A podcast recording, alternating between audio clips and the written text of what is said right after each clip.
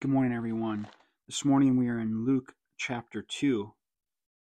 We are going to see this morning the birth of Christ and something that was long ago promised that a child would be born from the family line of David who would have an eternal kingdom.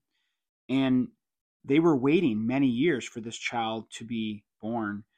Uh, Israel was not in charge, they did not have their own land anymore. They they did not have a king on the throne.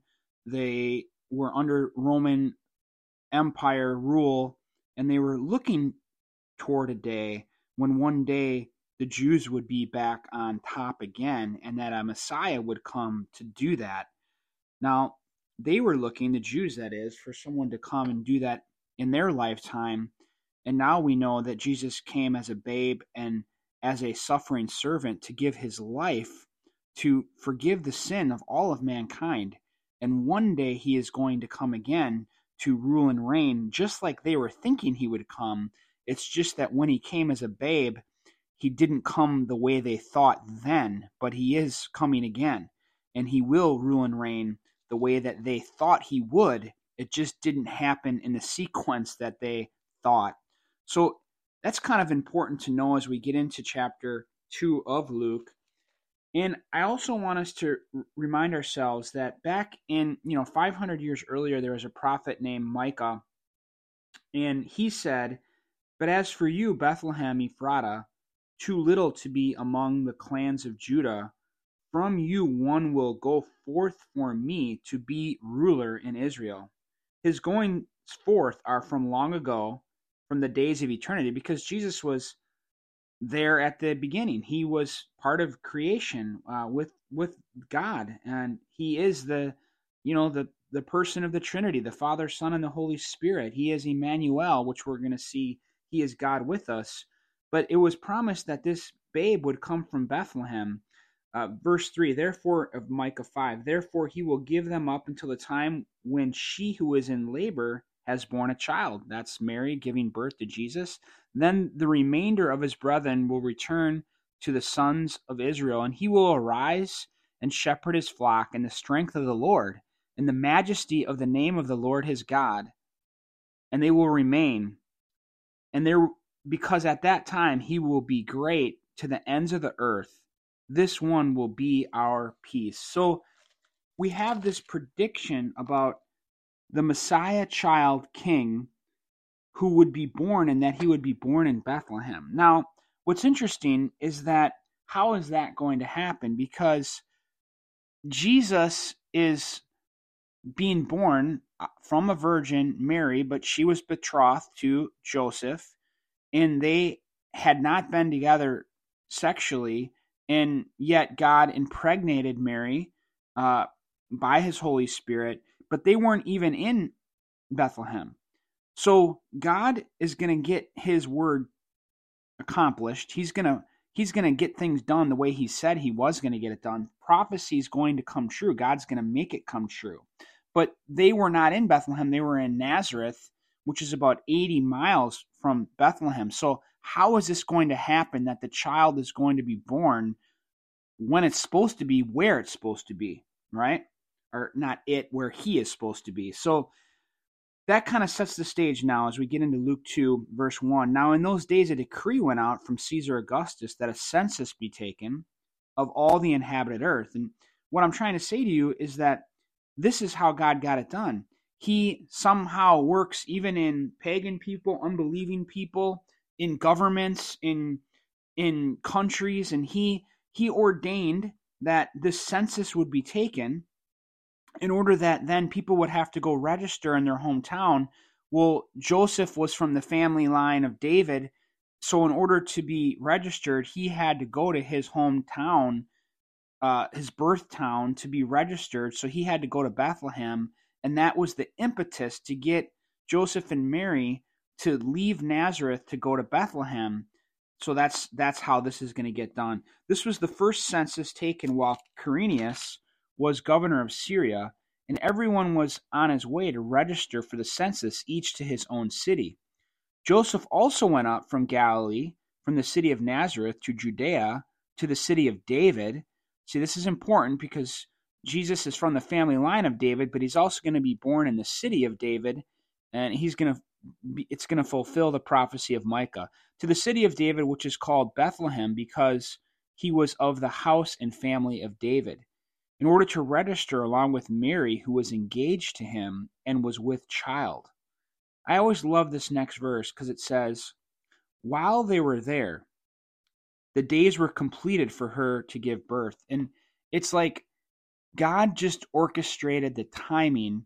You know, nowadays we we uh what's the word that you use? Um you know, you can you can bring about a child through medicine if they're if they think the child is full term and uh, induced. Uh, you can induce a child to come more so when you want it to come, but it wasn't like that in that day. So see how it just beautifully and wonderfully worked out that Mary was ready to conceive when they happened to be there. While they were there, the days were completed for her to give birth, and she gave birth to her firstborn son, and she wrapped him in cloths and laid him in a manger, because there was no room for them in the inn. And God brought about miraculously, hallelujah, the birth of his son in the city of David, just as he said.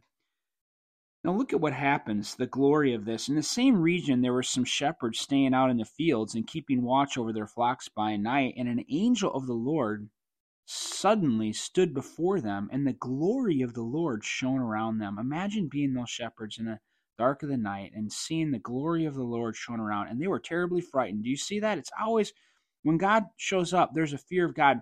We we really need to have that fear and awe of God today. But then what does God do? But the angel said to them, Do not be afraid. Isn't that lovely? That when you believe in Jesus, you don't have to be afraid, but yet it's proper to have reverence and awe and a proper fear of God. But then he settles our hearts because we're his child. Believe in him, dear church. For behold, I bring you, now listen to what it says I bring you good news.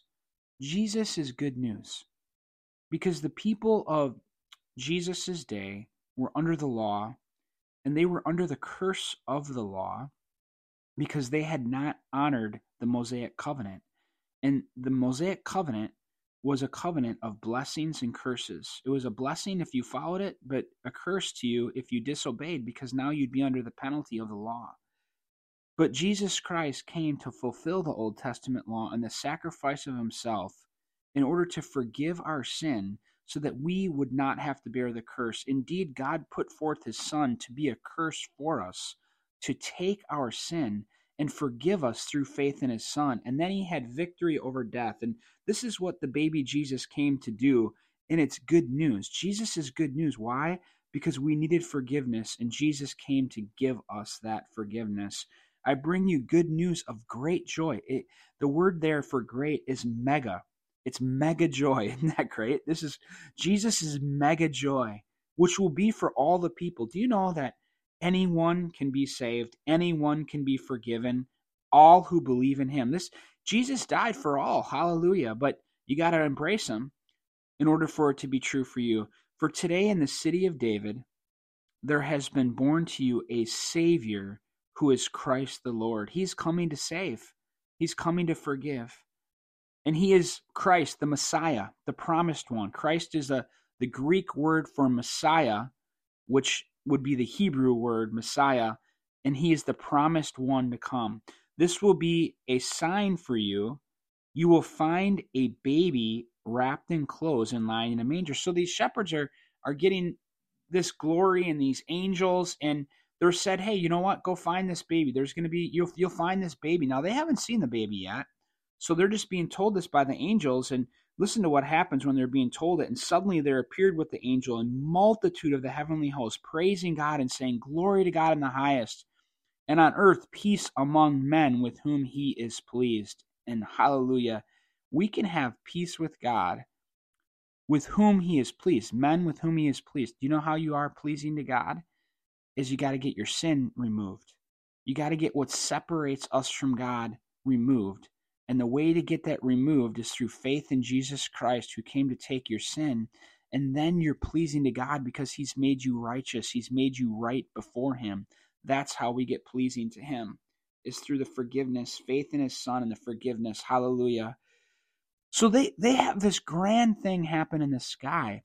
And but now it's like, could this really be? Is this going to happen? Now, I would think the magnificence of what just happened to them in the sky would be really encouraging, but yet even more so when they actually find the child, right? The the evidence of what's been promised to them. So when the angels had gone away from heaven, from them into heaven, the shepherds began saying to one another, Let us go straight to Bethlehem. Let's go right now and see this thing that has happened, which the Lord has made known to us.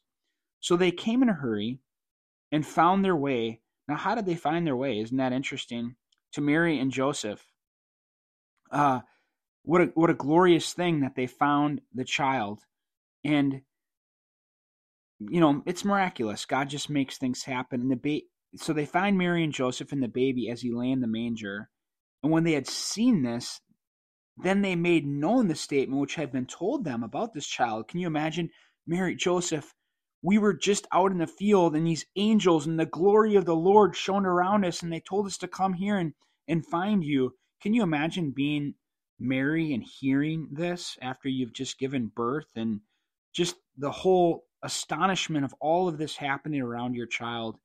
And all who heard it wondered at the things which were told them by the shepherds. I would say so. But Mary treasured all these things, pondering them in her heart. She had to be just amazed. The shepherds went back, glorifying and praising God for all that they had heard and seen, just as had been told them. Do you see that now that they saw the fulfillment of what the angel said, it was just glorious to them. And imagine that testimony. This is what happened to us. And then we went and we found the baby and you know what's going to be of this baby, this child. What an amazing set of circumstances. Oh, the glory of it all.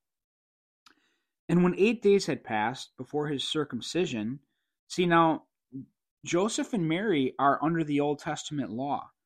And they are Jews and righteous Jews, God fearing Jews who want to follow the law you know, the church age is not in existence yet. Jesus is going to usher that in after his death on a cross and then ultimately on Pentecost, 50 days after the death and resurrection of Jesus, when the church really begins. So right now, they're following everything according to the law, which is good and right and what they should have did.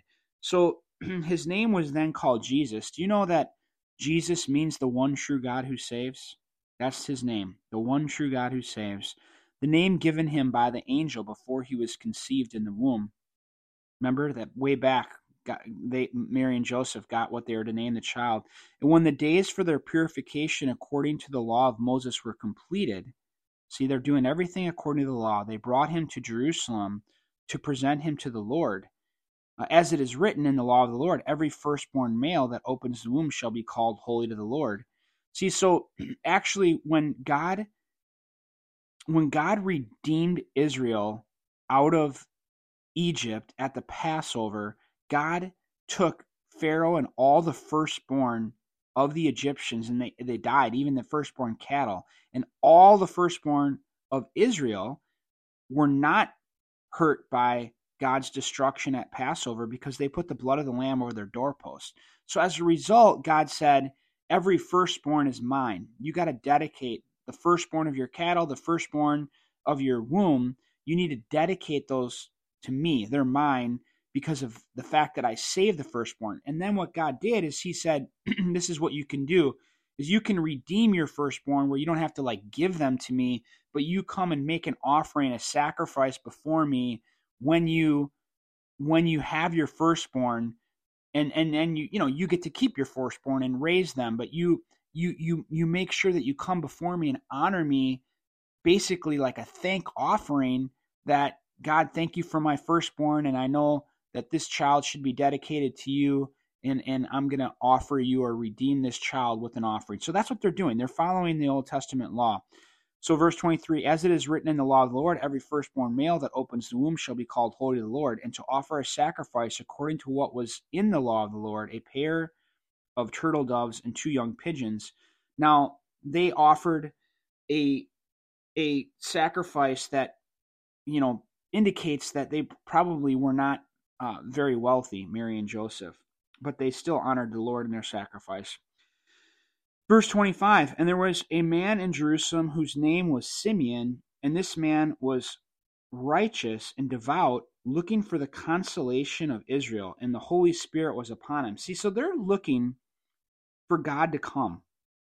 And, you know, it was promised that uh, the Messiah would come. So there's godly people looking for for Jesus to come and you know we're like that today.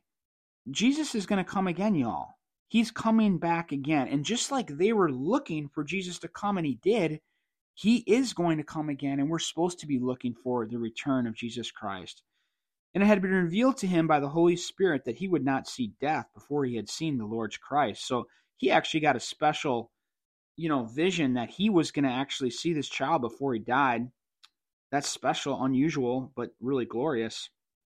And he came in the spirit into the temple, and when the parents brought in the child Jesus to carry out for him the custom of the law, then he took him into his arms and blessed God and said, Now, Lord, you are releasing your bondservant to depart in peace according to your word for my eyes have seen your salvation, which you have prepared in the presence of all peoples, a light of revelation to the Gentiles and the glory of your people Israel. Isn't that special? So he he just feels like God is God has fulfilled what he said he would do for this man that he would see Jesus. And it's really interesting what he says in verse 32 there a light of revelation to the Gentiles and the glory of your people Israel. Jesus was a Jew born in a Jewish home, and he is fulfilling Jewish prophecy to come for Israel. But one of the things that Israel lost sight of in the Old Testament was that they were to be a blessing to the people around them, and that Jesus would be a light of revelation to the Gentiles. Another way to interpret that is the nation. So, you know, there's Jews and then there's everybody else. Well, the nations means everybody else, and sometimes that's called Gentiles. Like everyone else who is not part of Israel is part of the other nations, and they're also called Gentiles because they're not Jews. Well, well, God had a care for the nations. He wanted Israel to be a blessing to the nations, but he did not want them to be polluted by the gods of the nations. So they were supposed to bless the nations, but not get infiltrated by false worship to the gods of the nations. And that's where kind of it made it difficult because sometimes when they when they got too close to the Gentiles and nations, they started worshiping their gods. What they're supposed to do is remain wholly true to worshiping God alone and and have the nations around them see the blessing that was on them and then that, that they could help the nations to see that they also should work, worship Yahweh versus the Jews beginning to worship the gods of the Gentiles or of the nations. So, anyways, it, it always was that God wanted to bless the, all the nations through faith in Him. But we, we move on. And his father and mother were amazed at the things which were being said about him. I mean, can you imagine all of this be, for before Joseph and Mary? And Simeon blessed them and said to Mary, his mother, Behold, this child is appointed for the rise and fall of many in Israel, for a sign to be opposed, and a sword will pierce even your own soul, to the end that thoughts from many hearts may re, be revealed. And he's letting he he has a vision, prophecy that you know many in Israel are going to be opposed, sadly, to this child. And although Mary, we don't believe she specifically was pierced with a sword, when your son gets pierced with a sword, it's as though your your soul gets pierced too. And, and indeed, that's what happened to Jesus. Verse 36 And there was a prophetess, Anna, the daughter of Phanuel of the tribe of Asher. She was advanced in years and had lived with her husband seven years after her marriage. And then, as a widow to the age of 84, she never left the temple, serving night and day with fastings and prayers. And at that very moment, she came up and began giving thanks to God and continued to speak of Him, Jesus, to all those who were looking for the redemption of Jerusalem. See, looking for the redemption, you know, it's interesting what she was looking for. She had a vision that the Messiah was going to come, but I wonder if she thought Jerusalem was going to be redeemed to be an authority again, the Jews to be an authority. Um, or maybe she accurately understood that Jesus is coming to redeem uh, uh, uh, the problem that we have with sin. Uh, but a lot of the Jews of that day were looking for a ruler to come back and rule and reign, and he will. It's just not happening yet. Now, when they had performed everything according to the law of the Lord, they returned to Galilee to their own city of Nazareth. The child continued to grow and become strong, increasing in wisdom, and the grace of God was upon him. That's really amazing that although Jesus is Emmanuel, God with us, that he still had to grow. He, he was born of a human, uh, but yet he was born miraculously through the you know immaculate conception so to speak that god brought about uh, this baby in mary's womb but yet he still was a man he's a god man and he had to grow up now his parents went to jerusalem every year at the feast of the passover we don't hear a lot about jesus's younger years but we have one story here and when he became 12, they went up there according to the custom of the feast. Now, remember, they are supposed to celebrate the Passover every year. And indeed, you know, Jesus on the last night of his life is celebrating Passover with his apostles in the upper room. And that's the night he gives them bread and wine to symbolize his body and blood that's about to be shed. And in that same Passover day, he gives his life up on the cross. But his parents are honoring Passover too, and they're going up to Jerusalem to honor Passover. And that's something we're still supposed to remember today is both Passover and the Last Supper and the giving of Jesus' life, all that happened on the same day. It's a glorious thing. We've taught on that a lot. You could hear more about that teaching by looking at uh, the teaching I've given on Exodus chapter 12, if you want to look that up. But but his parents were unaware of it. Um, but or excuse me, and they were returning after spending the full number of days. The boy Jesus stayed behind in Jerusalem, so they went up to the feast, but they went up as a big group, and then they thought Jesus was coming back with them, but Jesus stayed in Jerusalem longer, and his parents were unaware of it. That's what happened. Uh, we've all. Do you guys kind of remember doing stuff like that when you were a kid, and maybe you you I don't know. I remember getting lost in in uh, Yellowstone. I was lost for like a half a day in Yellowstone. It was a very scary thing, and all the park rangers had to come looking for me, and they found me crying on a pier. I was like, I don't know, six or seven years old. But uh, talk about my mom being nervous. Uh, I got my brother and I went for a race through the woods, and I got lost in Yellowstone National Park. But I digress. Anyways, but his parents were unaware of it but supposed him to be in the caravan and went a day's journey and they began looking for him among their relatives and acquaintances. So as they're heading back, they're like, Where's Jesus? When they did not find him, they returned to Jerusalem looking for him. Then after three days, can you imagine that? They lost him for three days. I'm sure my mom is listening. Mom, you only I only got lost for several hours. Imagine if I was lost for three days, Mom. You would have really been scared. Then after three days they found him in the temple sitting in the midst of the teachers, both listening to them and asking them questions. Jesus was there, you know, uh, digging into the word and discussing things of God. He had a keen interest on this as a young man. Hallelujah. And all who heard him were amazed at his understanding and his answers. Uh, you know, I, I, would imagine that God obviously had in Jesus special wisdom and understanding. And I also think, you know, he grew up in a devout home.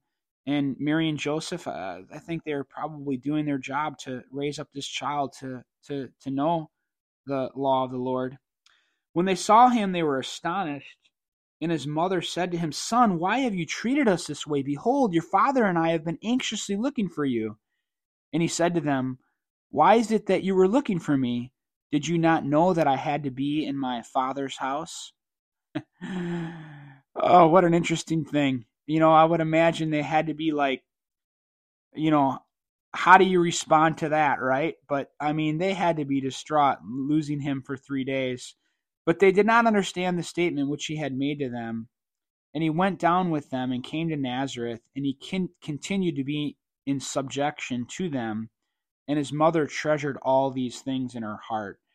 So, it, you know, a child is supposed to be obedient to their parents. And I think in verse 51, it's saying, you know what? Jesus didn't do this all the time. He he remained in subjection to them as a child should be obedient to his parents. But Mary treasured up all these stories in her heart. And Jesus kept increasing in wisdom and stature and in favor with God and men. What a beautiful statement that is, verse 52.